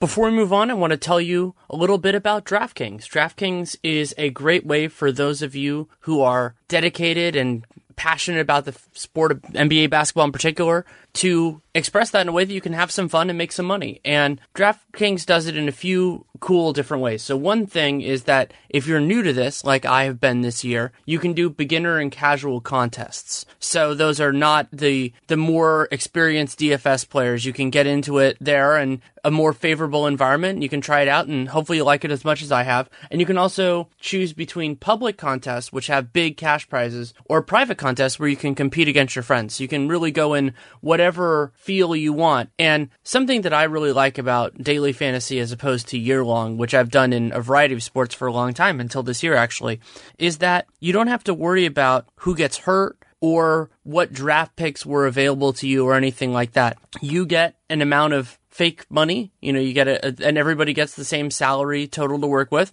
and you pick the players that you think are going to be best on that given night. So if you think LeBron James is going to have a huge night, the night where he was at Madison Square Garden against the Knicks, you can do that. Maybe you're going to be right, maybe you're going to be wrong, but you can go in that direction. You don't have to worry about somebody else stealing the person that you wanted, and then you're without them for the whole year. You can, with DraftKings, you can get whoever you want. You can have complete control over it, and it is really cool how you can take a small amount of money and turn it into a large amount money. This past in this season, Dan from St. Louis and Jeremy from Austin both turned a $3 entry into $1,000, which is fantastic. So what you can do is you go to DraftKings.com and use the promo code REALGM to play for free with your first deposit for your share of $10,000 in total prizes. Again, that code is RealGM, like this website, like this podcast, and it's at DraftKings.com. Pick your lineup and you can cash in today. Minimum $5 deposit required. Eligibility restrictions apply. See DraftKings.com for details. The other darkly funny part of a lot of these moves that happen, and you could go back to LeBron going to Miami, Durant to the Warriors, the Sixers thing,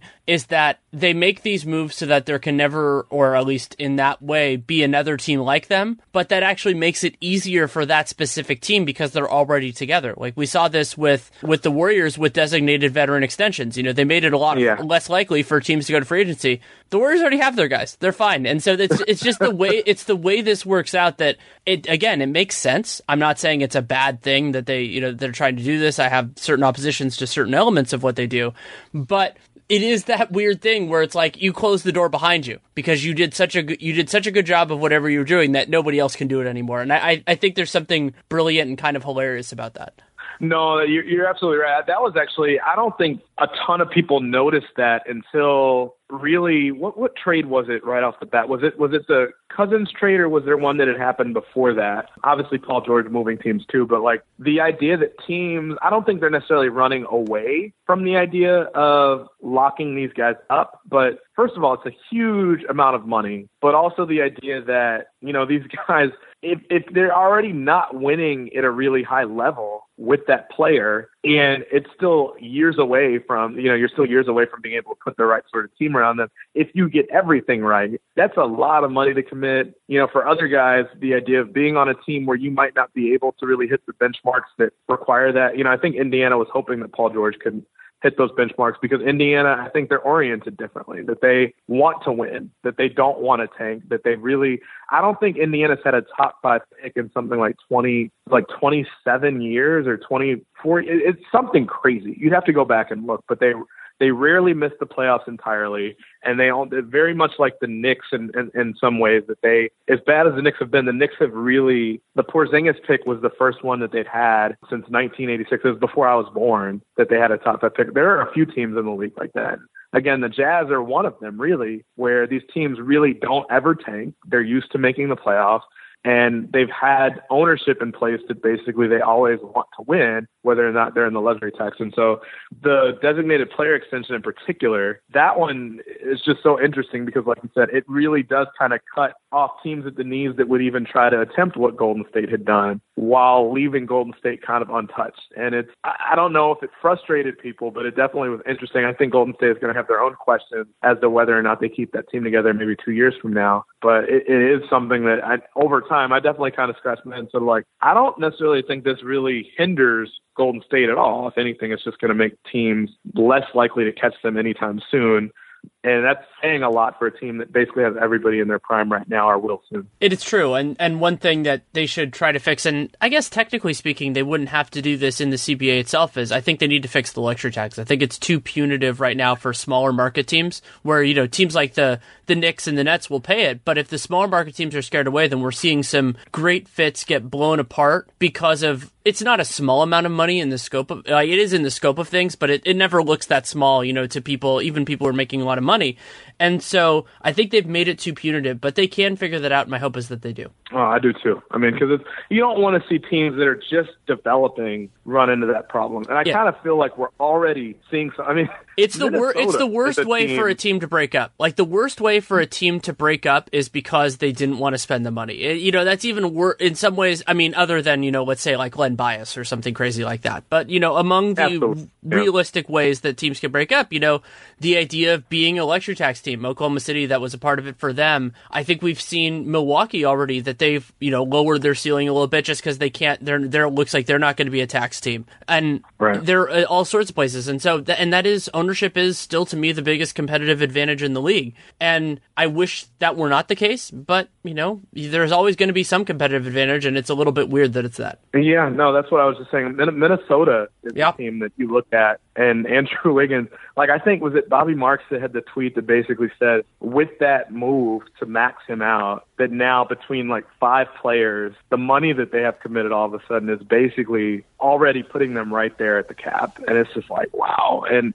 and that's without Towns having signed anything yet for long term, which obviously he's going to be a max player, even with the questions about the defense. I, I think with Towns, the frustration a lot of us have is just that we saw the kind of defense he was able to play in college. Now he was someone that hacked quite a bit and got called for a ton of fouls but how active he was and kind of how everywhere he was, blocks and even keeping blocks in bounds and making sure that Kentucky got his blocks uh, and, and went the other way with him. That he he's capable as a defender, but even short of that, and even with them being so bad defensively as a team right now, it's very clear anybody that averages 25 and 12 is a 22 year old or 21 year old or whatever Towns is. I mean, he's going to be a max guy. Butler only has what one year left after this before he hits free agency. I mean, that's that's going to be an expensive team. You've already got Teague 19 million a year, whatever it is he's making.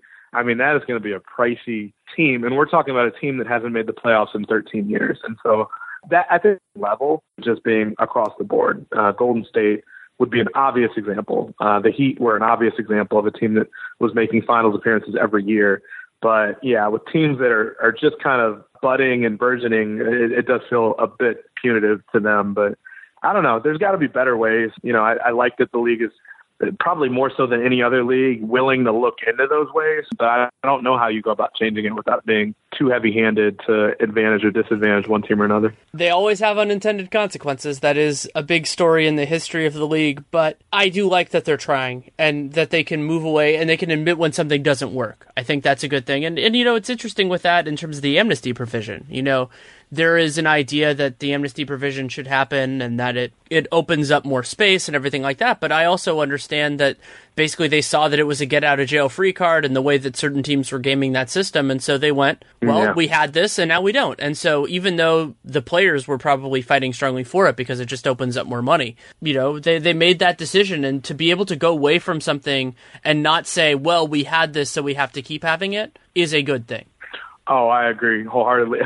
I think I covered one of those teams with regards to the the amnesty provision. I mean that, and I think it tells you a lot too that that people, when, as soon as Joakim Noah started playing poorly, I remember getting questions. Can't they amnesty him? Like it was something that they were already so used to, and that people were hopeful that they could use that with Amar'e the Knicks, after they'd already used it to basically get Tyson Chandler and amnesty Chauncey Billups. The Knicks have this thing. I mean, again, it speaks to management on some level. I'll give them a little bit of the benefit of the doubt with regards to the Chauncey Tyson Chandler one, but the idea that they did that with Billups, who was healthy and was still productive, and that they did it literally shortly after they just signed him back in to come in. I think he was on an option, a team option, and they picked it up right after they'd done that, and then letting him go shortly after they agreed to that option to, to extend it to go get Tyson Chandler and then, and not that this matters. This is just money in, in Dolan's pocket, so it's not like it made any actual difference with regards to the salary cap. But then the idea that when they asked Phil, that it was literally like two weeks after they had just picked up his option for the last two years of this contract for like twenty three, twenty four million dollars, and it's just like, man, like I, as an everyday person, I'm just like, man, he just was on the hook to pay him twenty four million more just because he agreed to pick up the last two years of his option that he didn't even have to. I mean, nobody and, else, and that he didn't right deserve. Mind. Like that. That's the craziest right, part exactly. about it. It wasn't like circumstances changed so dramatically where it's like, oh, no. we, we we never we never knew that this was like that this skeleton was in his closet or something. they knew exactly what he was. They picked up the options in full knowledge, and then like a couple weeks later, it's gone.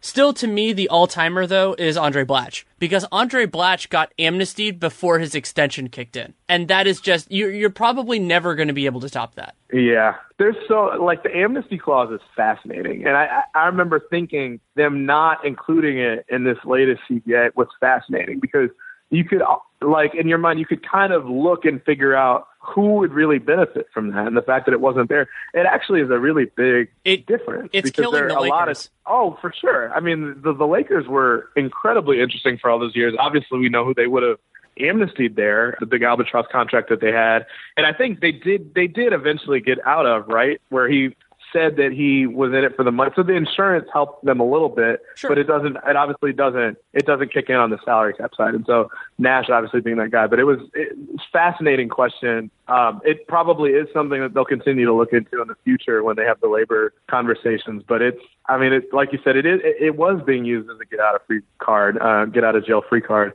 It just uh, maybe my prism is always through the Knicks because that's the only team that I covered full time. But well, they're uh, they're they a great they're a great use of the amnesty. Not great in terms of positive, but great in terms of for us to talk about it for sure. oh, the Knicks are always great to talk about, uh, to, much to the the fans' chagrin and what have you. But at least you know the the light at the end of the tunnel is that at least they're kind of fun to talk about now instead of just being a joke and a laughing stock. They've been legitimately fun. You know, that, that's a team that I think is is long overdue to figure it out, but it becomes a lot easier to figure it out when you've got that much talent in one player at that age. Yeah, and over the last two weeks, I think they've played some of the most fun games, some of the games I've most enjoyed watching in the entire league, and that is not always necessarily related to who's winning, but I I enjoyed those teams a lot, and I have a lot of affection for those teams. Uh, anything else you feel like? I mean, we could talk for a long time, but anything else you feel like we should discuss that you know in this first couple weeks of the season? No, not really. I mean, I, I just I'm I'm curious to see. We've been doing this this segment with our new podcast at 5:30. It's called the Lab where we discuss for about five, six minutes every week small sample size and what will hold up and what will not. And I mean, I'm, I'm still kind of intrigued by some of that. I've, I've heard you. I have one and Nate you. talk about. Go ahead. The Lakers are sixth in defense. Uh, yeah, that's one that I don't see. if I had to guess one, I do not think will hold up. I mean, if for no other reason, and, and, and God bless him because I actually like him personally, and I'm really happy for him the the triple double record that he got the other night. Lonzo, I mean, he gets attacked on defense. I mean, there some of the second spectrum statistics that we have access to at ESPN now. I mean, he literally they they test him more than pretty much anybody else in the league on drive. And he, I mean, this is one of the things I think a lot of us saw in summer league before. He's really, really like for how talented he is and how much advantage he gets from being able to see over the defense a little bit for his height. He's not, and this is part of what we've seen with his field goal percentage so far. He's not really able to get by people the way that you know uh, De'Aaron Fox is, or definitely a Simmons, or guys like that that just kind of have the athleticism to do it and the quickness to do it. That's not really his game. I mean, he's he's a really tall point guard that has really great vision. And a lot of what he does is just kind of slower. His, his shot release, his ability to get into the lane. It's why so much of what he does comes in transition because then he's already kind of got the defense at a disadvantage and on the move. And so that, you know, it, it's interesting there. But defensively, I remember watching some of the summer league games with my coworker Kyle Wagner, and we both kind of looking at each other saying like he he seems a little slow footed to be touted the way he is. It doesn't mean he's not going to be good. I think we've already seen flashes of the fact that he'll probably be fine, even with these really horrendous numbers. And, you know, and the fact that the Lakers really being uh, the, the ball moving a little bit better when he's in the game. But, but yeah, I don't see them holding up as a top six defense. They've got too many guys on that roster that don't quite fit that sort of it just doesn't really seem like something that will stick to me. So that, that being your example of a, a small sample size, I think I agree with you on that one. Right. Um, they're also really young to have a defense that good. That normally doesn't happen either. Where teams that young play defense that solidly for the whole season. Opponents are also shooting 31% from three on them, and that generally does not persist. You know, that one thing to look at early in a season is like, or look at things that have a lot of variance and that opponents, that a team cannot control. So, opponent three point Yeah. per shooting is a great one of these. Also, in certain circumstances, opponent free throw percentage, because that's oh, obviously Oh, something they don't control at all. Sometimes, though, the, the frequency there can be a little bit closer depending on foul rate. But so, like, the Lakers and Boston is actually in this group as well. Like, these teams, and Orlando was part of what's made them come. Orlando's the biggest one. Yeah. Because Orlando sure. has it on both sides. They were like the number two three point shooting team in the league at the beginning of the year, and their opponents were missing all of them. So you look at those sorts of things and you go, okay, that's not that's probably not going to continue, especially because it's not broadly speaking something that a defense can handle. It's more luck, and so you generally assume that luck is going to go back the other way. The other crazy one like that on the other side is Cleveland was sh- giving up like I think it was like fifty two percent on corner threes earlier in the year. I think that's toned down a little bit. But like you see those sorts of things and you go, okay, that doesn't mean the team that's struggling is good or that a team that is good is bad, but it's something that should weigh into the analysis.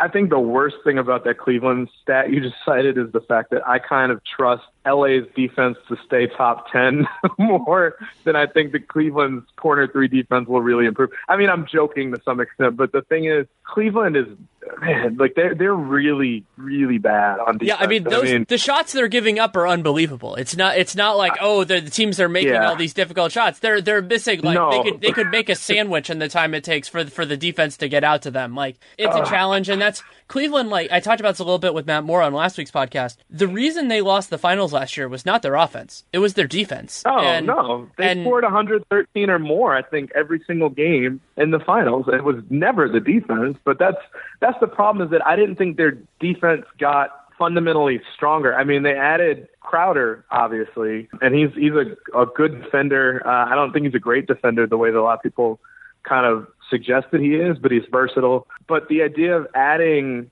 Thomas, and, and he hasn't even played yet, but the idea of Rose before Thomas, and then Thomas being there, Tristan being out, and someone tweeted yesterday a picture. Shump was trying to guard the point guard position and got blown by, and LeBron literally had his hands on his hips. LeBron was the closest help defender and literally had his hands on his hips before the player even made his break to the basket. LeBron didn't help, and by the time the play finished, LeBron still had his hands on his hips as the guy was dunking. And it's just like, this just doesn't look right. And um, like you said, there's a lot of variance in three point shooting, but Cleveland, that's just a team where I don't know if it's effort. Uh, you know, I, I know they can turn it on, but the team that turned it on was different. I mean, it's not to say I don't trust them. I, I'm going to trust LeBron uh, at this point. I think between him and to some extent the Spurs, uh, I kind of trust them until they show me that I shouldn't trust them anymore. I've kind of bet against them too many times just in terms of thinking that this would be it or that, you know, that there's reason to think this might be it. Last year was the first year I really thought that where their numbers in the second half of the season defensively were so bad.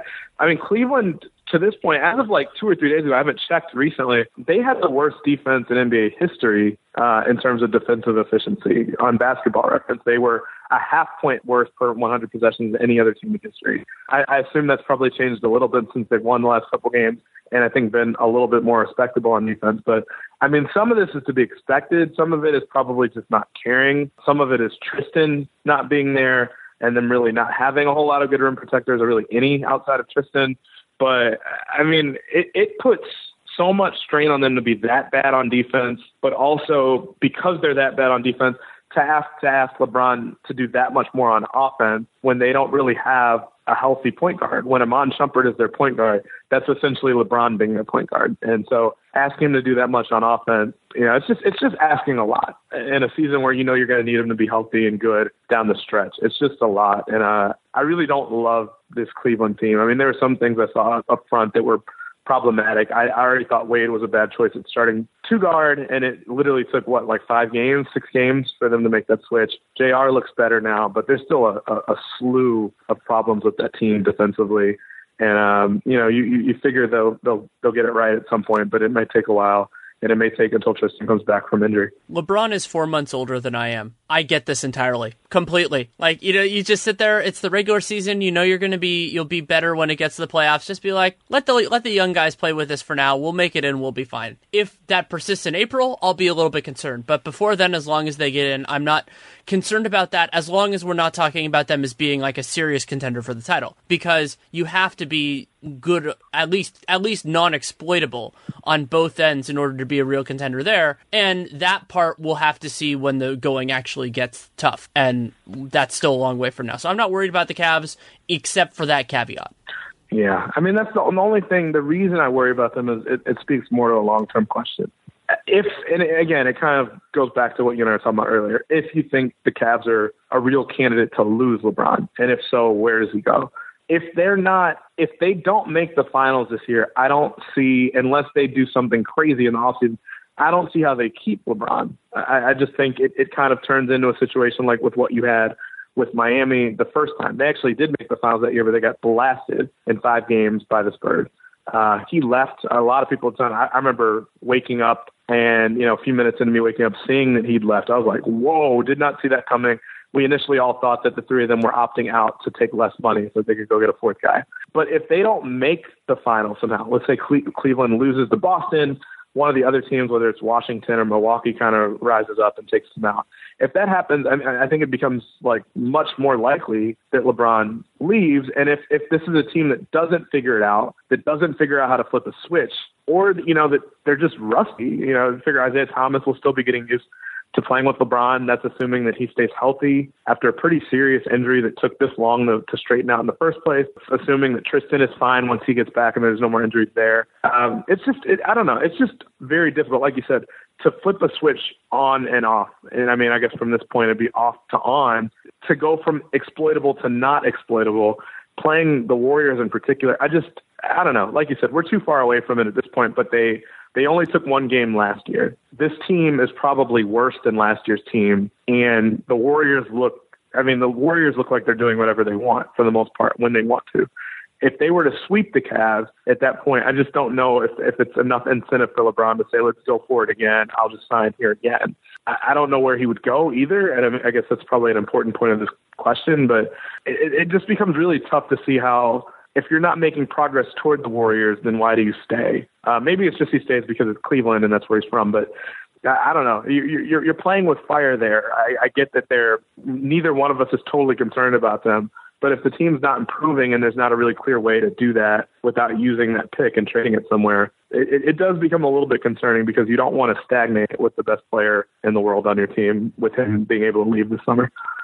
That's totally fair, and I'm going to let that be the last word. Uh, we'll have a lot of time to, to talk about that and to think about it, but it is certainly a lens that we can use to look at this season, and it's part of what I'm going to be watching with the Cavs. So uh, thank you so much for taking the time. Oh, no problem at all, man. Thanks for having me as always.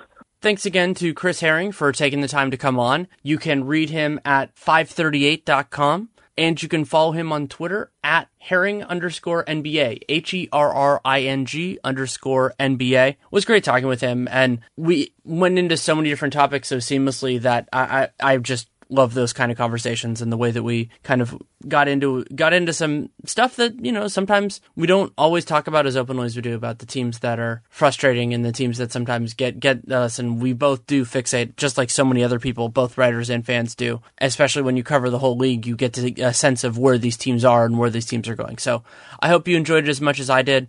Still going to have episode next week holiday I know a lot of people actually like to have podcasts for that time because people are doing driving and flying and all that to see family members. I Thanksgiving is one of my favorite holidays, so we'll have an episode out for that. I do not yet know the guest, but even if I did know it, I, I wouldn't say it. That's just my old superstition thing. I don't say it until it's li- until it's actually recorded because you never know what can happen. So there are a lot of different ways that you can support this show and really any other podcast that you like. You can leave a rating, leave a review in the podcast player of choosing in the interest of full disclosure, it's great if it's iTunes, but it absolutely does not have to be. You can also subscribe, download every episode. Those are absolutely huge things you can do. And for a show like RealGM Radio, which doesn't always come out on a reliable day, that's huge. And you can also spread the word however you see fit, word of mouth, internet, whatever makes you happy.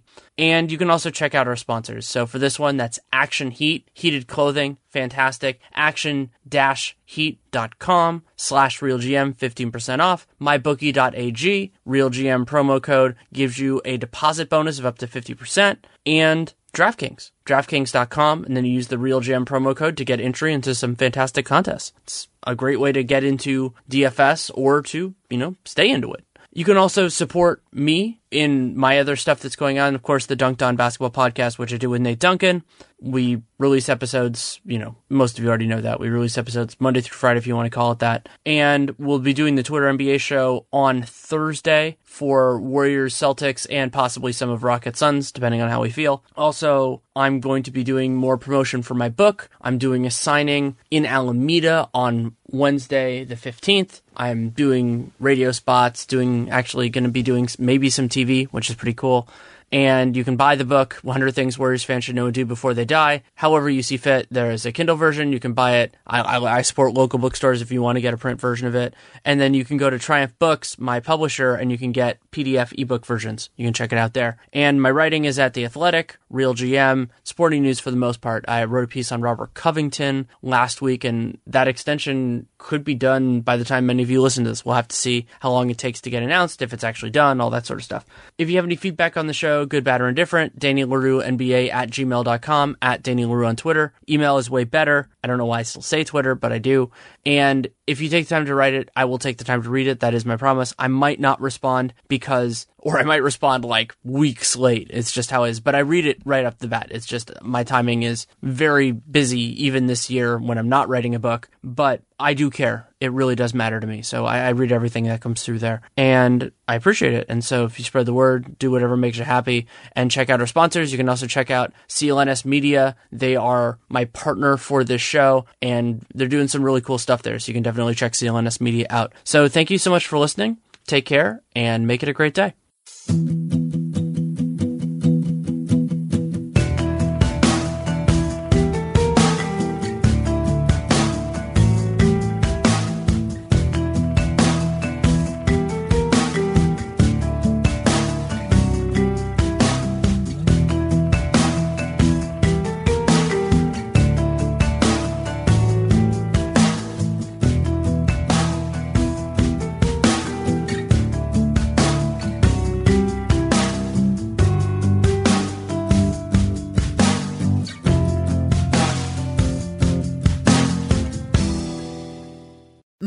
Microsoft Surface Pro 8 has the power of a laptop and the versatility of a tablet, all in one. This thin and adaptable device has a touchscreen and a newly designed signature keyboard that can even store your Surface Pen. Surface Pro 8 is Microsoft's most powerful pro yet. Show the world how you stand out with Surface Pro 8. Check it out at surface.com slash surface pro 8.